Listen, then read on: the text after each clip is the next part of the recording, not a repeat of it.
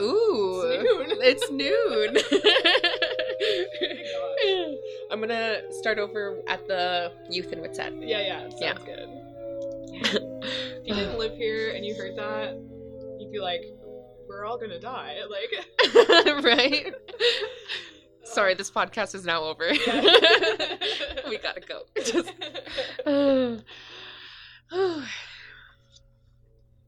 It does get my nervous system a little, I'm not gonna lie. Really? Whenever it doesn't happen, I'm like, oh, something's up. Hey, my name is Robin Law, the creator and host of We're Out Here. On myself, I'm a small-town queer. I did the thing and moved away in my twenties to a big city, then moved back to my hometown of Smithers, B C on Wet'suwet'en territory during the pandemic. Work life, and you know, the globe, was in a total state of cognitive dissonance. There, I said it. We're Out Here is a podcast about growing up queer in the remote communities of northern B C. To be clear, we're not focusing exclusively on the hardships, though we don't shy away from them either, but rather the strange and unique experience of living in small towns as a queer person, our experiences, coping mechanisms, celebrating queer joy, and finding our community. I am Robin, and we're out here. First, the first thing to start with is I'd love to have you introduce yourself. Uh, Dinite, Dakute, Skyze, Sai Sazi, Kayla Mitchell, Yeshni Giltsehu. Um, Sai Gidobden Cassia Yenta Westai Smithers, B C. Uh, Sine Crystal Grankey, Sabep Rodney Mitchell. Tseni Meskabu, Helen Mitchell, Tsaits, Kenny Mitchell, Satsana Adali. Nito Tat, Louise Grankey. So just acknowledging the chiefs and children of the chiefs. My name's Kayla Mitchell. I come from the Luxiliu Small Frog Clan. My house chief is Wataget Cecil Alfred, and my father clan is Giltsehu, the Big Frog Clan from Unastoten. And my parents are Rodney Mitchell, Crystal Grankey, and my grandparents are Meskabu, Helen Mitchell, Kenny Mitchell, Satsana Adali. And then my Nito grandma is Louise Grankey. Some of you may have known her. She used to own Louise's Kitchen, and she's Louise. So yeah, that's where I come from. And I was born and raised in Smithers here. Born National Aboriginal Day at four twenty p.m. Wow. my my uncle, he said they should have just called me Bingo. Yeah, no kidding. Yeah, so wow. Born and raised here. My family is, I'm a mixed ancestry. So I, on my mom's side, I'm European. And then on my dad's side, I'm Wet'suwet'en. And so growing up in Smithers, where my home community and my Batlats is in Witset, provided me with a lot of unique perspectives into race and power and especially division in a town like Smithers. So layering that with my identities as an Indigenous queer person, my pronouns are she, her, and hers. So some things I heard when you said you introduced yourself is, well, first of all, you use the term Indigiqueer, which I'd love to hear what that means. Um, yeah. So being an Indigiqueer person is being Indigenous and queer. And so I think that both of those things lend to my identity as a human and the way that I relate to the world. So the frame of thought, my healing process, my journey has all come from being Indigenous and of the land, and my land-based healing has got me to a place where I'm putting my own wellness first. And my own wellness also includes showing my own light, and my own light is also my queerness and the way that I am different from people and the way that I'm creative and I show up in spaces in a different way. I find that being Indigiqueer is empowering to me, and to to be out in that way to show that Indigiqueerness is there and it exists, and that we have been here, and looking towards our two-spirit kin and, and the way that we are reclaiming those spaces and reclaiming those names. And although our ancestors may not have used the term Indigiqueer, I know in my heart and my spirit that our Indigiqueer babies were definitely highly revered and loved by our community, as all Skyze in Wet'suwet'en is called Children of the Chiefs, and Skyze has no gender. So we are all Children of the Chiefs.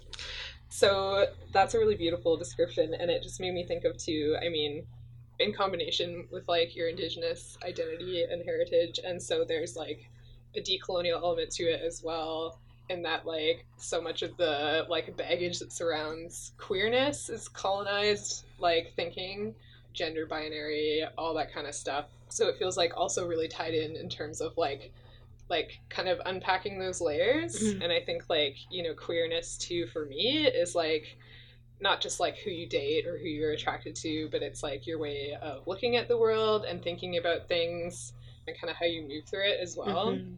And I think that with the Indigenous community, it's so ingrained the colonial ways that even our own internal thinkings, there's a lot of homophobia, transphobia, and internal racism and outward racism that happens in our community. And so even through these layers of identity, it still can feel isolating in our own decolonial sense. Or like my Indigenous community can also feel isolating in mm. that there's a lack of understanding or openness to learn. And I think that that's from the layers of trauma that has come from colonialism and the way that we fear difference and we fear something that's not of the narrative of the binary. And so disrupting those systems is kind of where I love to thrive, and, and thinking about how we can be more inclusive of differing identities and to come together to build better communities is where my heart lies, mm-hmm. is that good, healing, decolonial, but also introducing ways to show up for our communities and, and honor our identities, whatever that looks like, and to feel safe to show up in our identity. Growing up here as a white passing person, and I'm half white, so being in high school and amongst a lot of my peers, I, I guess we'll call them peers, but people that would make racist remarks to my cousins or the people that are on the streets in Smithers and to make rude remarks about them, I really internalized that racism to not be confident in or comfortable in my indigeneity. And so being able to step back and step into my culture and to be proud of it has allowed me to step even deeper into being proud of who I am as a human and to honor my gifts. And some of my gifts include my indigenous queerness and my, yeah, like what you were just saying, Robin, is like, it's about sh- how you show up in the world and, and your perspectives. And, and I think that indigenous queerness has just enriched my life in so many ways that I don't hold shame for who I am, and I don't hold, yeah, I don't hold shame for who I am. And I'm really proud of everybody that is stepping up and stepping out of their comfort zone to be there for their community, whatever that looks like. Yeah.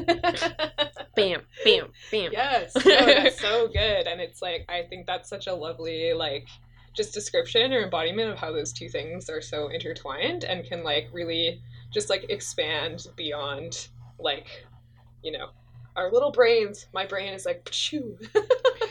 Yeah, little yeah. brains. Yeah. No, it really feels like the human experience is is super complex. And I think that our sole purpose in life is to go through hard times together and to experience what it is like to come together through the hard times. And and although we might feel marginalized and we might feel isolated in in our communities in the North, where we don't see a lot of resources for queer community or Indigenous community or marginalized folks that need those support services or community gatherings. So it can feel a little bit isolating sometimes. But I remember in high school, I was actually going to S S S, Smithers Secondary School, and Perry Rath was my art teacher.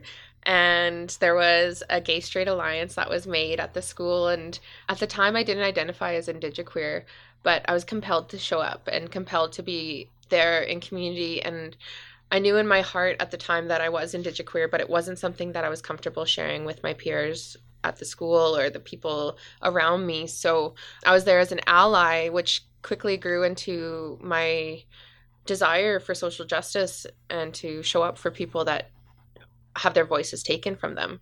So with that, I explored, I had a really hard high school mm. time and turned to drugs and alcohol. And even in this own town, like I remember there was times where I'd sleep in the business doorways and things like that because I didn't want to go home. I wasn't allowed home if I was so if I wasn't sober. So those type of things, I look around this this town and I see so much of those experiences, and I see so many of my cousins and my friends going through the similar things. But through my culture and through finding my own identity, I've been able to step out of that and step into what really makes me high is life. Like yeah. it's it's really deadly living here where we can go on the river, go snowboarding and, and practice our culture, go hunting, go fishing. Like those things feed my spirit more than any substance could. And I'm just really um, proud to see where this community is going, because there's people like yourself, Robin, that are bringing queer people together and trans people and people of all these different identities to have a collective voice of what does it look like right now and what could it look like? Mm-hmm. And so I'm just really thankful for being invited to these spaces. And there's such a great community in Smithers of artists and and people that want to do better and want to be inclusive of Indigenous worldview and, and sovereignty and to respect rights holders. So thinking about that, I'm just really excited for all of the cool events that are happening for Indigenous queer, or not just Indigenous queer people, but all of the events that are happening for community where we can come together, have fun. Like with COVID, it felt super isolating. And then now coming out of it, it feels like we're ready to come back together and, and do some cool things. So really excited. Yeah, yeah. That's mm-hmm. so cool. It's so interesting. Like a lot of what you described of your high school experience is like also really relatable to me. Like there's a lot of similarities in my growing up experience, and Perry Rath was such a good connector.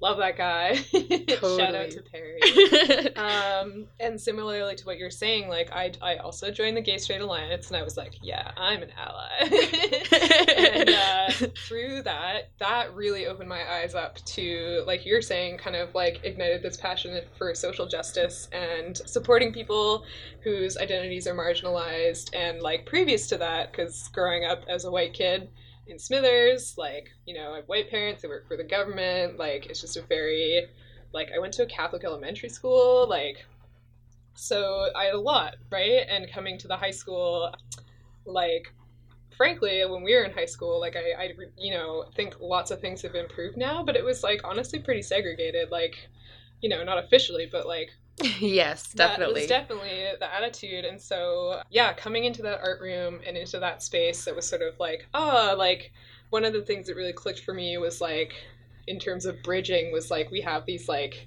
connected experiences and similarities that are like really human mm-hmm. and like relatable to all of us.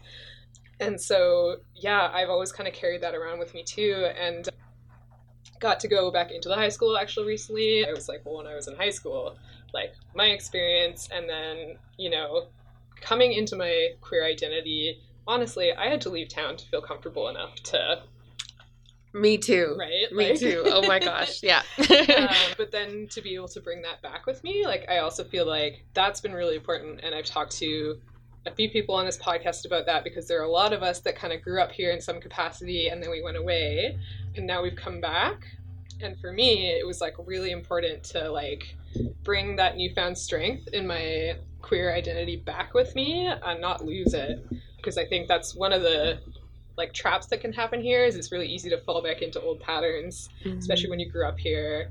You know, you talked about like substance use and stuff, and that's really prevalent like all around us all the time. Yeah. It's so easy. Yeah. Um, so like, yeah, coming back into this community with that strength and identity and just like passion for community engagement and sharing is like... Yes, and building that community. I know I never really felt there was a community for me in Smithers that I'd feel comfortable going to as an Indigenous queer person. But then I was approached by some lovely people about Queer Boom, this artist residency. Yeah. yeah. Shout out Robin.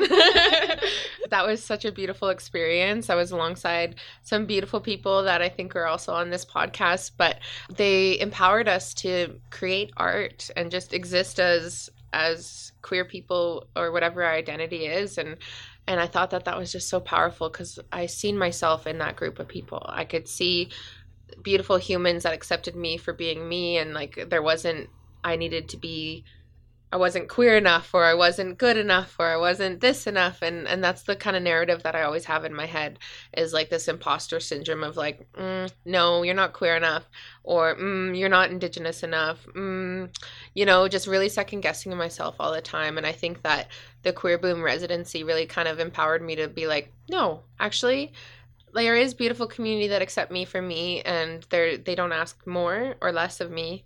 And that's where I think it, like queer community thrives, is when we can show up authentically mm-hmm. and just be ourselves and, and know that we're loved and held by the collective is, is what I would love to see.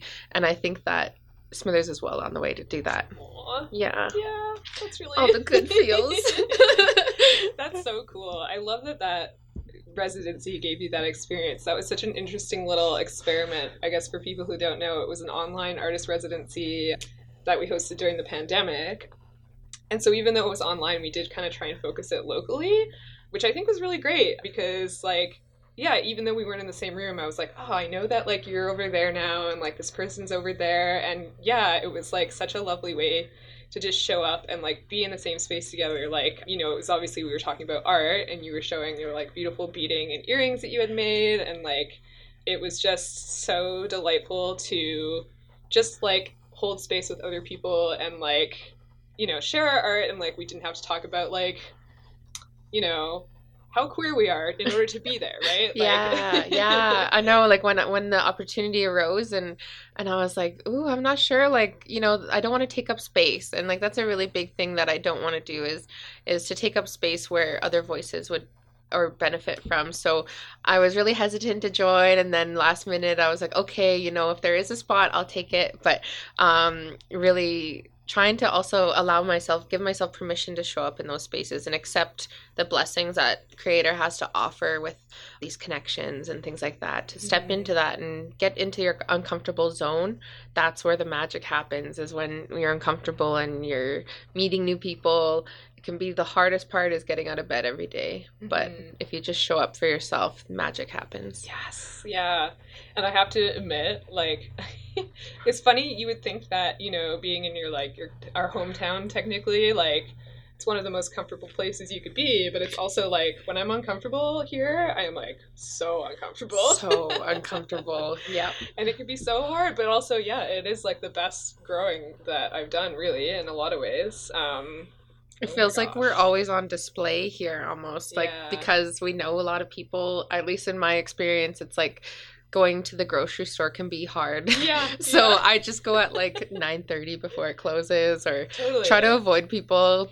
You know, it's, it's, I've got a lot of social anxiety for being a really social person, mm-hmm. and I really appreciate my alone time. And I think, yeah, it's, it's, it's weird.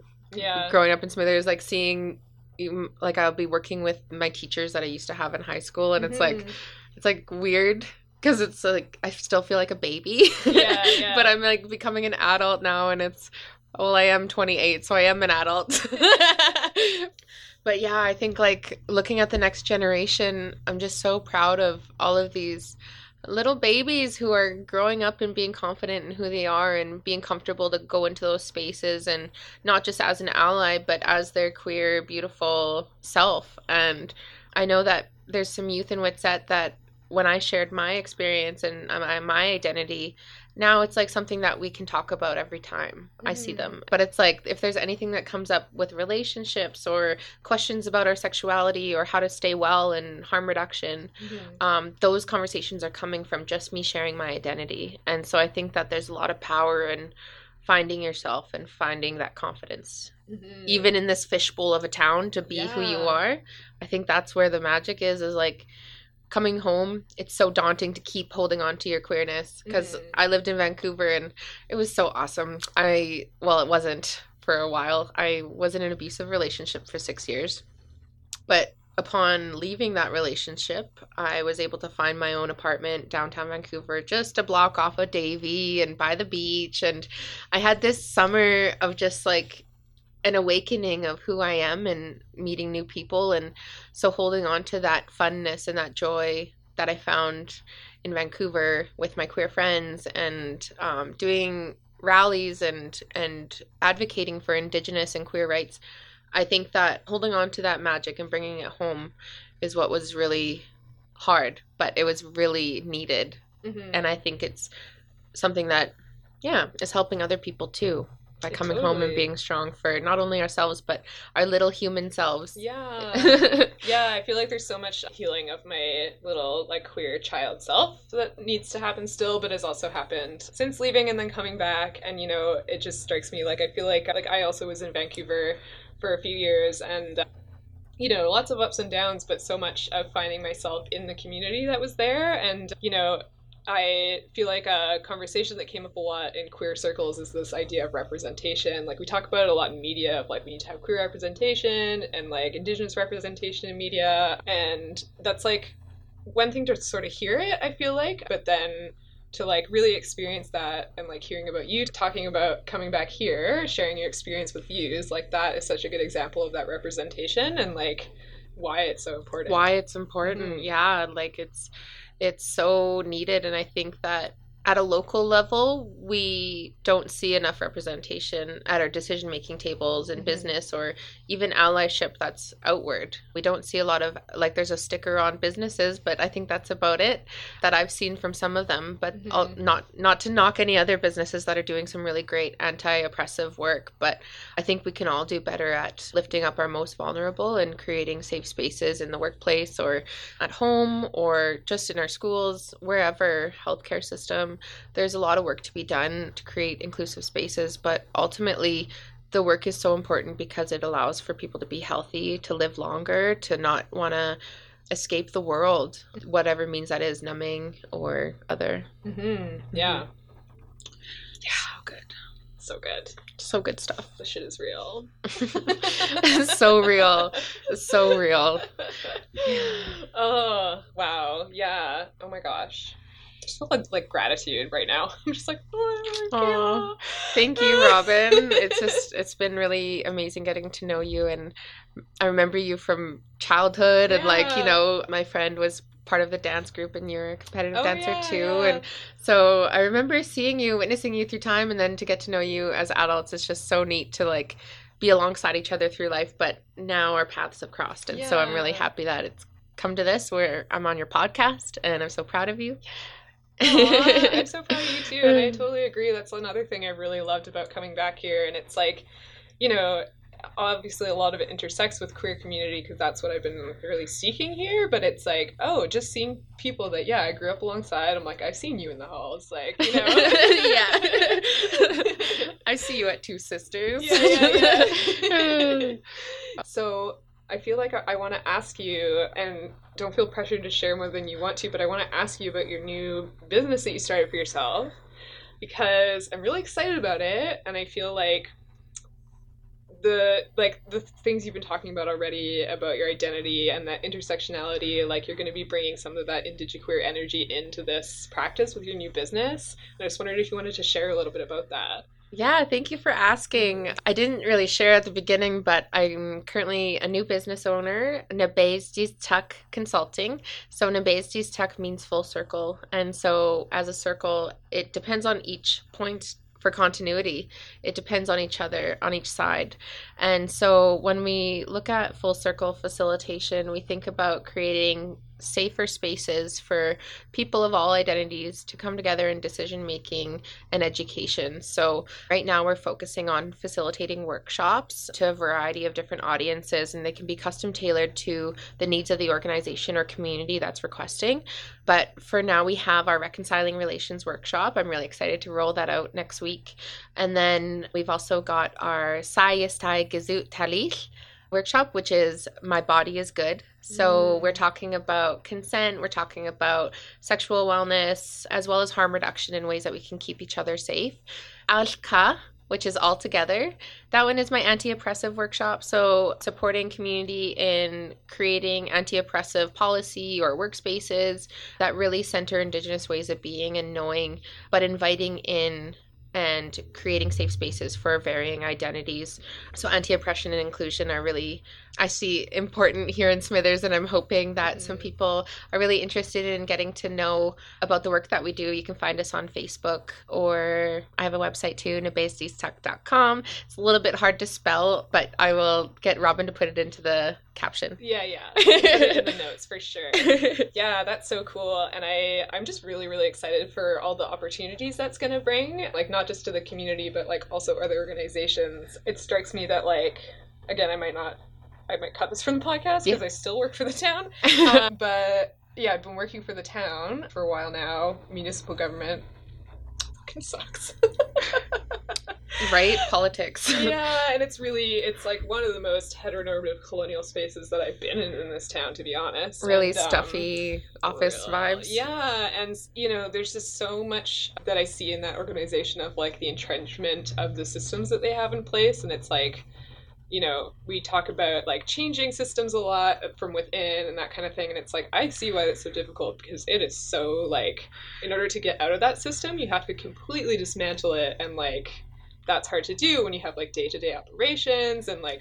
Totally, you know. And thinking about deadlines and and thinking about power dynamics mm-hmm. in the workplace. Like, I think all of those things can lead to harm if it's mm-hmm. not in check. And so I think, like, through outside perspectives, sometimes we don't even know it if we're blind to it, if we're part of it. Yeah. So I think it's really great that we have... like queer people in those spaces, because then we can advocate for the need for that education and for that change and that reform. Mm-hmm. I'm currently seeing reform in in Indigenous world, and it's exciting, but it can also be scary. Like, we don't want to reinforce colonial practice, and we don't want to reinforce power dynamics that aren't based on our on our our ways, our views of the world, which is more circular rather than like a triangle that's more hier- hierarchical. Yeah, yeah, yeah. Yeah. Oh, there was my big, big laugh. Cut that. oh, oh, yeah. Blew the speaker. yeah. Yeah, like, so, I mean, yeah, like, things like the town aside, but, like, also, like, you know, I've been working for the Concert Association. Yeah. Like, there are other organizations in this town that I feel like there's so much opportunity there for, like, you know, like, we're in the process of, like, designing H R policies right now, which is, like, you know, okay, how are we going to do this? You know, we have lots that we can go off of, like, systems that have been in place already, and then, like, those need to be unpacked. And, like, so in this place of, like, newness, there's a lot of opportunity, I feel like, for building new systems mm-hmm. in these ways. And, and I uh, think, like, that opportunity, sorry to cut you no. off, it was like, I just get really jazzed yeah. about this stuff. And I think with that opportunity, it's about who's at the table helping with those decisions, mm-hmm. like the H R and what communities are represented at those tables when making decisions about mm-hmm. human resources mm-hmm. and how do we relate to one another in a good way. So it's just really exciting times for a lot of us. And I think with the United Nations Declaration of the Rights of Indigenous Peoples Act that's in place in B C, all laws are going to be have to align with the United Nations Declaration on the Rights of Indigenous People. So with that alignment, there's going to be more and more need for that policy change and mm-hmm. that policy development. So Nebaisdzuhtuk is trying to get ahead of the curve and supporting organizations to be transformative and responsive to that and in a timely way. So cool. Right? Yeah. So rad. I'm so awesome, excited. Um, yeah. Thank you so much for sharing that. Yeah, we'll definitely put links in the description or wherever so people can find you. So I just wanted to offer if there's anything else you wanted to share. And I also have a question that I've been asking everyone at the interview, which is, where do you find queer joy? Mm-hmm. I find queer joy right here with you, Aww. Robin. I think in queer spaces where I can show up authentically and be comfortable in who I am. I think very much art spaces where I'm moving my body, or if I'm doing something creative on the river. Mm. Shout out Miriam Colvin. Hey. And like, I feel like it's all about my self-expression. Like, wherever I can express myself in a safe way, mm-hmm. that's my queer joy. And so I think creating beadwork, drumming and singing and dancing, existing here in Smithers, I find queer joy when I go against what the heteronormative rhetoric is in Smithers, because it's always been enforced on us and kind of like pushed down on us as kids of like this binary and all of these social rules that are fake. And so but bursting through that and just existing and being artsy, artisan fartisan, yes. and and enjoying enjoying life. Yeah. Cool. That's so amazing. Thank you so much, Kayla. Thank I you. Really appreciate you. Thank you. Coming. All right. Thanks to my guest, Kayla Mitchell.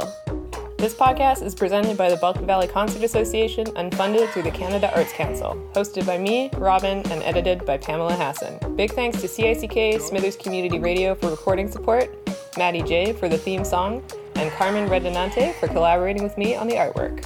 Big thanks to C I C K Smithers Community Radio for recording support.